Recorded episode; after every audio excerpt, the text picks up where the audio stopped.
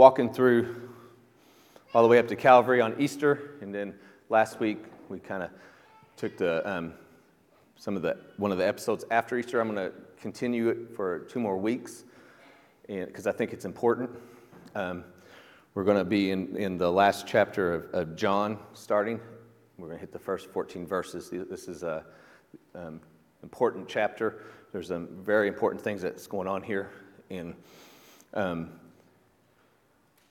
some things that we can take away that are very applicable, we can use in our lives today, some things that are going on in this set of scriptures here. So, it says that after these things, Jesus showed himself again to the disciples at the Sea of Tiberias, and in this way he showed himself. So this is the way that this scene happened. We have Simon Peter, Thomas called the twin, Nathaniel of Cana in Galilee, the sons of Zebedee, and 2 of the other of his disciples were together. Okay, so we got 7 people there. And one thing I pick up from this set of scripture right here is that nicknames have been along forever. That's not a recent thing, okay? So we got 7 guys here, and this is after Jesus has resurrected, and these guys have not gotten their Great Commission yet, and they're kind of in a little bit of limbo. And I want you to ask yourself this morning, are you in a situation, and it might not be with your life, might not be with your finances, it might be mentally, it might be spiritually, it might be in your life, and it might be financially. But sometimes we find ourselves, and it doesn't matter what age you are, how mature you are, what you've been through, but sometimes we wake up and we find ourselves in some sort of state of limbo. And we're just not connected. We just don't have the boat anchored, or we just don't have things as solid as we need to be. And I think if you're honest with yourself, that's probably going on 100% of the time in some kind of way, because this world is so changing, this world is so rough, and I mean so merciless, that any kind of mistake or misstep or anything that's going on, any kind of change can really throw a loop at you.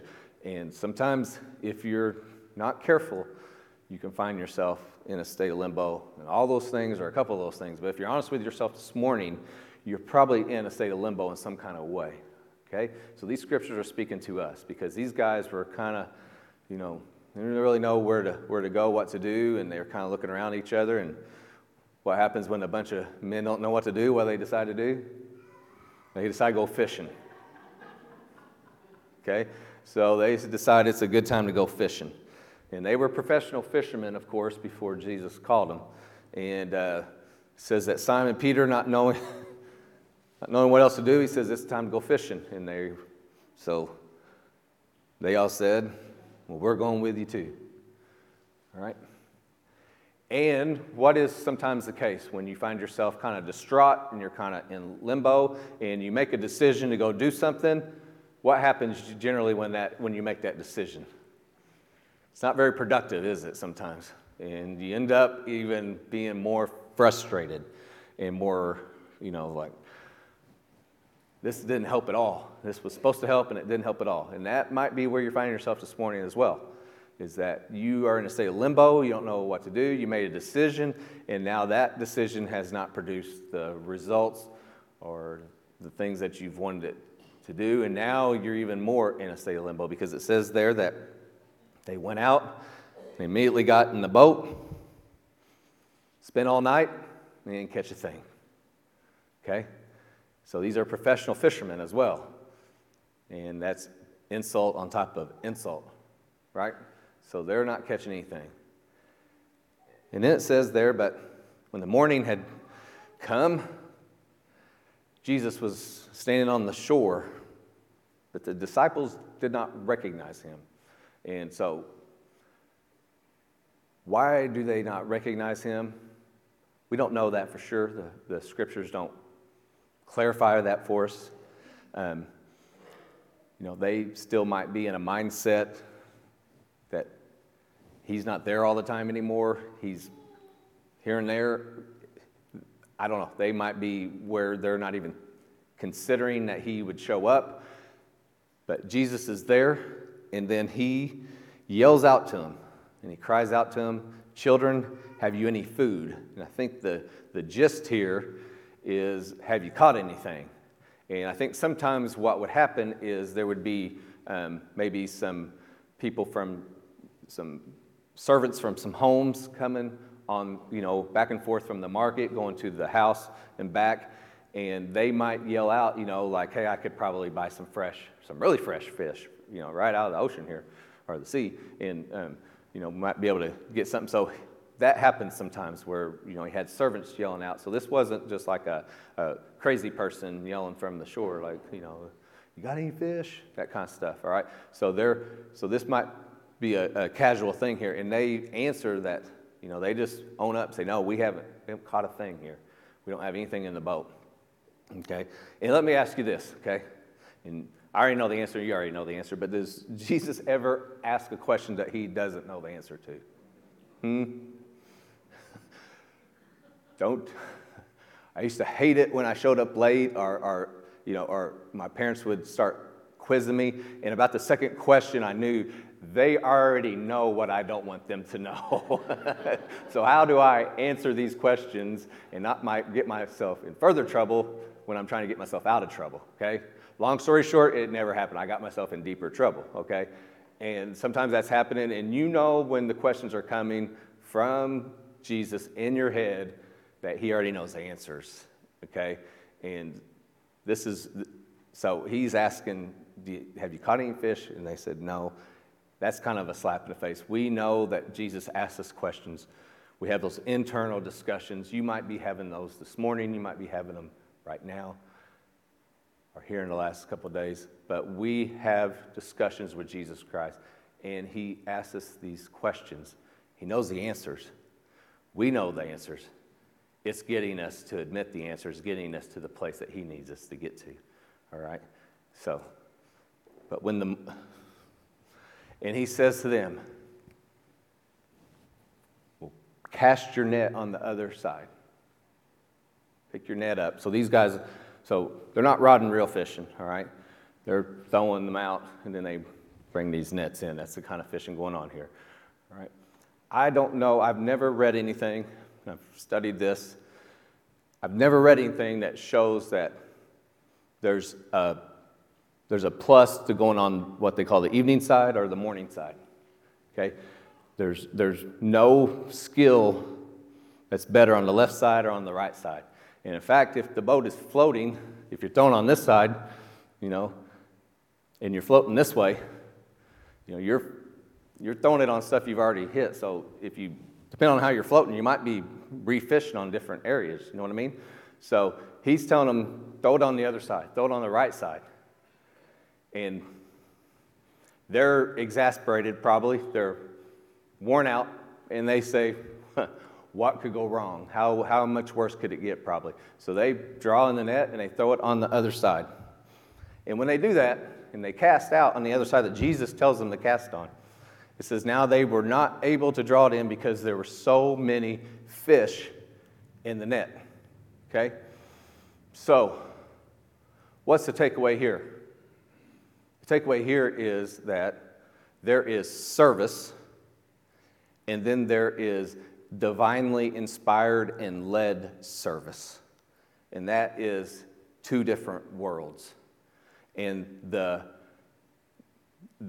results of those two different worlds couldn't be more different, because if we're true to ourselves, when we do things, a lot of times we do like to get credit for it. That's just natural. That's just human instinct. And when we like to be bragged on, we like to be acknowledged, you know, we like people to say, you know, Star Church did good, you guys did good, all that. But if we are divinely inspired and divinely led, and that is the only, bless you, and that is the only thing that we're going after, let's just be honest with ourselves. If we get to that place, the results of our service are going to be miraculous like this is. This is 151 times greater than it was when they were fishing on the other side. When they did what Jesus told them to do, they caught 151 fish. Now, think about things in your life when you've had success. If you were capable of being divinely inspired and led, and that is the only motive and leading in your life, think about how that could be multiplied by 151 times. And think about the success that would go on in this world if that was our only motive, to be led and answered to the call of Jesus Christ. And we as a church, that should be what we strive to do. And that is what we strive to do here. But do we always own up to that? Probably not. It's tough to do, and it's tough to answer. Sometimes we get chores and jobs that we don't want to answer. We get jobs that we don't want to do. Sometimes service work is hard. It's dirty. It's smelly. It's costly. It's time-consuming. But here's the answer, is that if we're ever going to make miraculous change in this world, we have to do it led and directed by Jesus Christ and Jesus Christ alone. Thank you. Okay? And that is what happened here. All right? Now, upon seeing this, it says that, therefore, the disciple whom Jesus loved turns to Peter and says, hey, it's Jesus. That's Jesus. He identifies that there's only one person that could make something so simple be so miraculous, and that is Jesus. And upon hearing that, it says that when Simon Peter heard that it was the Lord, he put his outer garment on, because he had probably taken it off so he could fish and get dirty and wet and all that stuff. And what did he do? He jumped off the boat into the water and started swimming towards shore. It says, but the other disciples came in the little boat. So they rowed, and it said they weren't far from land. And the whole time, they're dragging the net full of fish. All right? And then it says, as soon as they had come to land, they saw fire and coals there, and fish laid on it, with bread ready. Okay? So what's the takeaway here? I don't know if you know this or not. I don't know if you're able to identify this, but regardless of what's going on in your life, regardless of the trials and tribulations or the journeys that you take or the mistakes that you make or where you end up, good or bad, if you end up in a great place, in a bad place, I want you to understand this, that this is always the case. Jesus is there. He has been there. He's been there. Through their trial and tribulation, guess what? He was there. They didn't know it, but he was there. They didn't identify it. Even when he was giving them divine inspiration, it took the success for them to open their eyes and see that it was Jesus. And that happens to us each and every day. But here's the thing, and I promise you this is true. It doesn't matter where you are, what you are, how you got there, how bad it is, how good it is. Jesus is always there. That is the promise in the Bible. I will never leave you nor forsake you. Nothing can separate me from you, my love for you. I will give you grace and mercy and love in the perfect level. Jesus is always there, and it's pointed out right here. And he says, bring some of the fish you have just caught. And Simon Peter went up and dragged the net to the land full of fish. I was wrong, 153. I'm sorry, not 151, 153. And although there were so many, and here's the thing, the net was not broken. Now, there's a message there, okay? And here it is.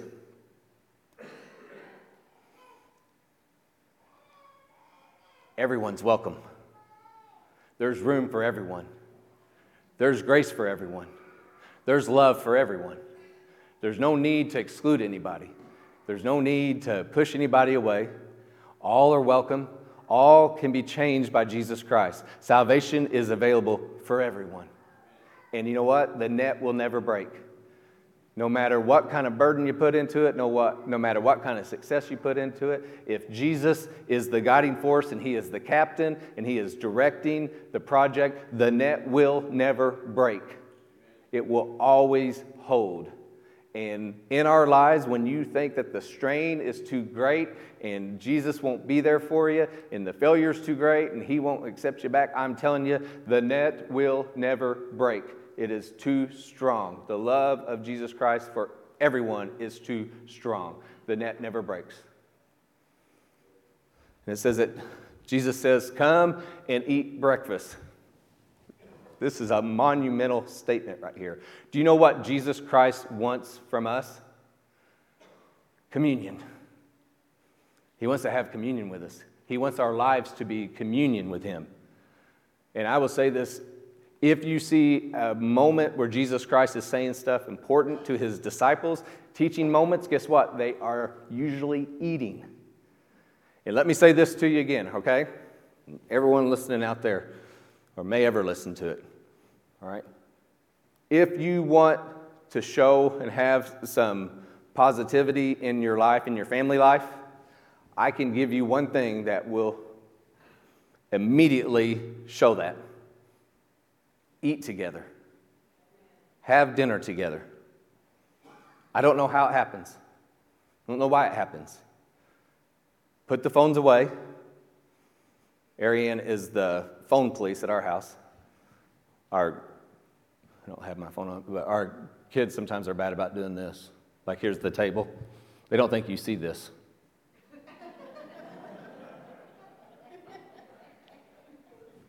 What? My phone? That's how it goes at our house, all right? And here's how dumb I am. I do this. Just out in the open. Put it up. Oh, okay, sorry. All right. Put the phones up. Eat together. Converse with each other. Ask questions. The statistic, teenage pregnancy goes down. Drug abuse goes down, okay? I don't know how it happens. And let me say this too, okay? And I'm surely by now you have figured out I'm not the smartest guy in this room, okay? If you want to grow a church and you want more people to show up and be changed by Jesus Christ, feed them and they will come.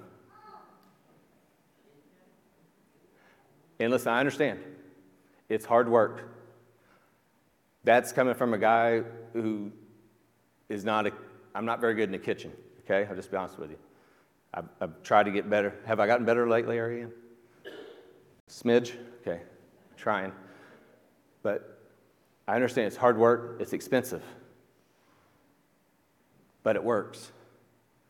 So I'm pleading to you, if you want to show some immediate positivity, some immediate results in your house, eat together as a family. Make it a ritual every night. Every night that you can. I get it, not every night you can, but every night that you can, eat together. All right?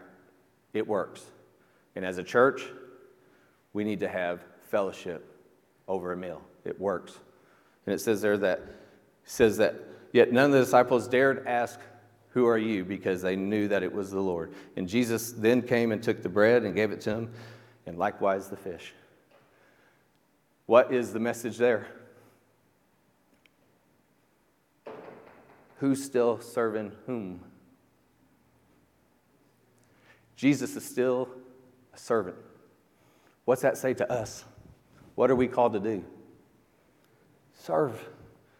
Serve in love, not out of duty. Serve in love. I'm telling you, it works. If we reflect the way Jesus does it, I promise it works. It says this is now the third time Jesus showed himself to his disciples after he was raised from the dead. I'm going to make three reflections here, okay? Because this is the way that Jesus operates. This story is actually a review of three things that have already happened. Number one, Jesus feeds them. Jesus fed the 5,000. They had a little bit of fish, and he provided fish for 5,000. This is the other side of this coin. Jesus has a little bit of fish. Who brings all the fish this time? The disciples. What is being said here? Jesus is telling them, I showed you how it was done. I provided the fish last time through the miracle. Guess what? You are supposed to provide the fish this time through service. I will provide the miracle. I will provide the means for you. The net won't break. I'll tell you where to go, how to fish, but I will provide the fish for you. But it's your opportunity, it's your duty to go out on the boat, go fishing, bring the fish in, and serve. We are called to serve. We are called to go out and get the fish and feed people. Feed people. We're called to go out and preach the word and feed people. Tell them how your life will be changed through the love of Jesus Christ, through the salvation of Jesus Christ. That's our job. Jesus is telling the disciples, this is now your job, to go out and feed people. Okay?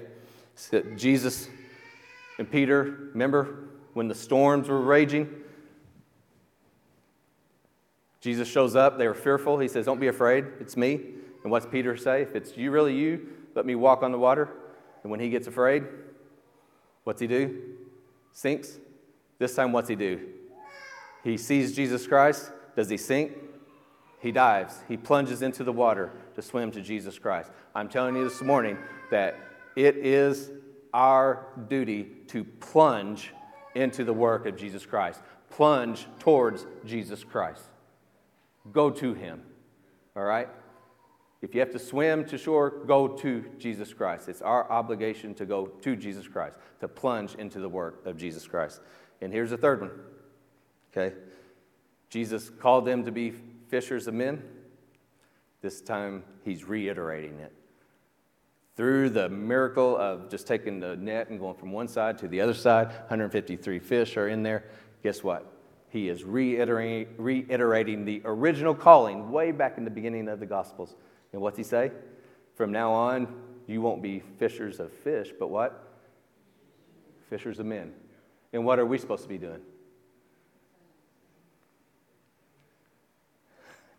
Isn't Jesus amazing? Huh? Isn't the Bible amazing?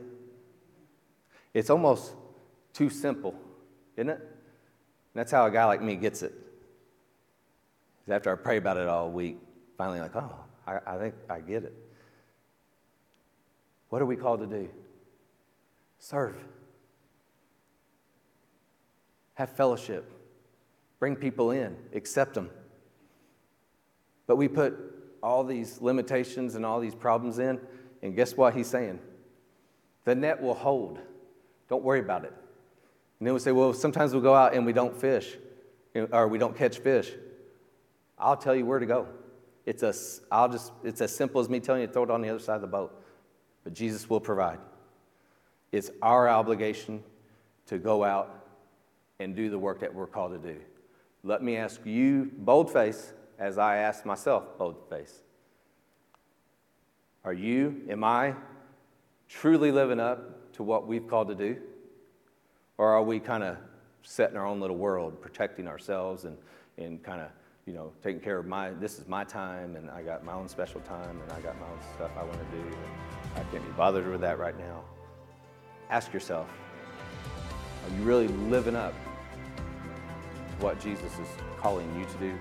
And we need to ask ourselves, are we truly living up to what Star Church has been asked to do? Thank you for tuning into Star Church's sermon. We truly hope that the sermon edified you today and brought you closer to the Lord. For more information about Star Church, visit our website at stargbchurch.com. Once again, that's stargbchurch.com. If you would like to visit our church, our address is 4925 State Road 142 North, El Dorado, Illinois, zip code 62930. We now pray that God will bless you as you enter the mission field and bring His Word to the world. And, as always, we will see you next time here at Star Church.